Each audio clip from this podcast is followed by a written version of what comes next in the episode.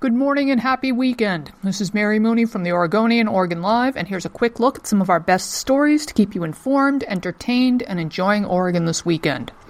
Oregon Governor Kate Brown signed into law a first in the nation rent control bill Thursday and called on the legislature to turn its attention to funding new housing initiatives.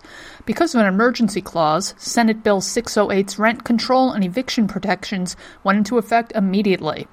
The law caps annual rent increases to 7% plus inflation throughout the state, which amounts to a limit of just over 10% this year.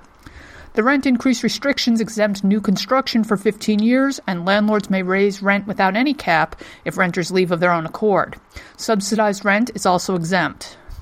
Also Thursday, Governor Kate Brown declared a state of emergency in 10 Oregon counties because of harsh winter storm conditions.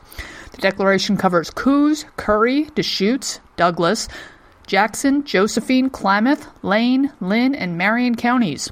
The Oregon Office of Emergency Management will facilitate access to and use of state resources and personnel to protect communities, property, and the environment, according to Brown's office.